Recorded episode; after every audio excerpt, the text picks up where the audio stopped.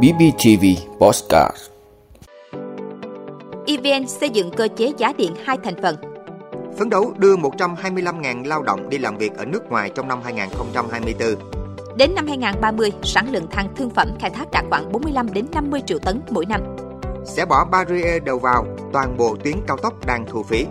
380.000 người vượt biên trái phép vào EU trong năm 2023. Đó là những thông tin sẽ có trong 5 phút sáng nay, ngày 19 tháng 1 của Bosscat BBTV.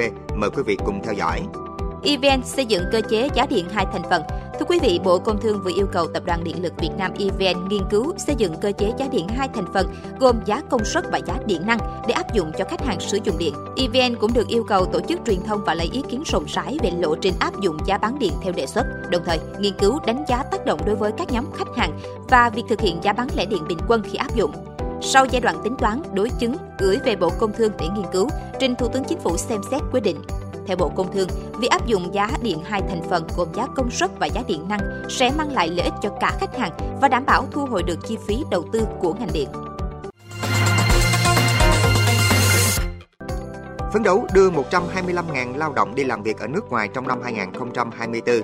Thưa quý vị, báo cáo mới đây của Bộ Lao động Thương binh và Xã hội cho biết, đến hết năm 2023, tổng số lao động Việt Nam đi làm việc ở nước ngoài là 159.986 lao động, đạt 133,3% kế hoạch được giao.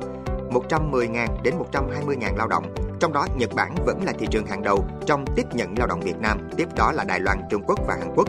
Trên cơ sở đó, năm 2024, Bộ Lao động Thương binh và Xã hội đặt mục tiêu đưa khoảng 125.000 người lao động đi làm việc ở nước ngoài theo hợp đồng. Đến năm 2030, sản lượng than thương phẩm khai thác đạt khoảng 45 đến 50 triệu tấn mỗi năm. Thưa quý vị, Phó Thủ tướng Trần Hồng Hà đã ký quyết định phê duyệt chiến lược phát triển ngành công nghiệp than Việt Nam đến năm 2030, tầm nhìn đến năm 2045. Theo đó, phấn đấu sản lượng than thương phẩm khai thác không bao gồm than bùn, giai đoạn đến năm 2030 đạt khoảng 45 đến 50 triệu tấn mỗi năm, giảm dần trong giai đoạn 2031-2045 với mục tiêu đạt khoảng 38 đến 40 triệu tấn vào năm 2045 đưa vào vận hành khai thác thử nghiệm tại bể than sông Hồng trước năm 2040 để tiến tới khai thác quy mô công nghiệp trước năm 2050 nếu thử nghiệm thành công. Đối với lĩnh vực xuất khẩu nhập khẩu than, phù hợp nhu cầu thị trường và thực hiện theo chỉ đạo của chính phủ, đảm bảo đáp ứng tối đa nhu cầu sử dụng than trong nước, đặc biệt là than cho sản xuất điện, xem xét đến việc dự trữ than, xóa bỏ rào cản để giá than minh bạch do thị trường quyết định. Sẽ bỏ barrier đầu vào toàn bộ tuyến cao tốc đang thu phí. Thưa quý vị, Bộ Giao thông Vận tải vừa thống nhất nội dung đề án định hướng trong đầu tư vận hành khai thác hệ thống giao thông thông minh ITS trên đường bộ cao tốc theo đề xuất của Cục Đường bộ. Triển khai đầu tư hệ thống thu phí không dừng trên các tuyến cao tốc đã và đang đầu tư ở giai đoạn đầu theo hình thức thu không dừng, không có barrier đầu vào, đảm bảo phù hợp điều kiện và đồng bộ trên toàn hệ thống đường cao tốc tại Việt Nam. Đối với các tuyến cao tốc đang thu, các nhà khai thác có lộ trình chuyển đổi đồng bộ kịp thời đề xuất xây dựng điều chỉnh các văn bản quy phạm pháp luật liên quan đến hệ thống ITS và thu phí điện tử không dừng, tham mưu đàm phán hợp đồng BOT các dự án đường cao tốc đang khai thác để áp dụng hình thức thu phí đa làn tự do theo lộ trình đề xuất, tổ chức đấu thầu lựa chọn đơn vị cung cấp dịch vụ thu phí trên các tuyến đường cao tốc do nhà nước đầu tư trong giai đoạn chưa lựa chọn đơn vị khai thác. 380.000 người vượt biên trái phép vào EU trong năm 2023. Thưa quý vị, theo cơ quan bảo vệ biên giới và bờ biển châu Âu Frontex, năm 2023 là năm thứ ba liên tiếp số người vượt biên trái phép vào EU tăng và đã ghi nhận 380.000 người. Hơn 40% số người vượt biên trái phép vào châu Âu chọn tuyến đường vượt trung địa Trung Hải, chủ yếu khởi hành từ Tunisia và vào châu Âu qua Italy.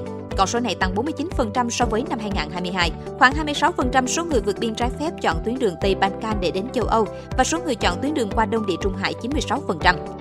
Hầu hết người nhập cư trái phép vào EU là nam giới đã trưởng thành, phụ nữ và trẻ em đều chiếm 10%. EU đã chứng kiến làn sóng người di cư ồ ạt tới khu vực này hồi năm 2016 với gần 504.000 người.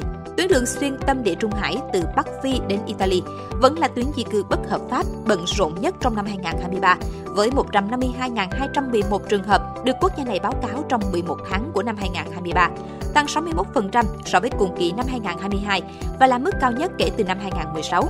Trong khi đó, tuyến di cư Tây Balkan ghi nhận sự sụt giảm 28% và mức giảm của tuyến Tây Địa Trung Hải từ Maroc đến Tây Ban Nha là 2%. Số người di cư đến châu Âu qua biên giới đất liền phía đông đã giảm 10%. quý vị đã luôn ủng hộ các chương trình của Đài Phát thanh truyền hình và báo Bình Phước. Nếu có nhu cầu đăng thông tin quảng cáo ra vặt, quý khách hàng vui lòng liên hệ phòng dịch vụ quảng cáo phát hành số điện thoại 02713 887065. BBTV, vì bạn, mỗi ngày.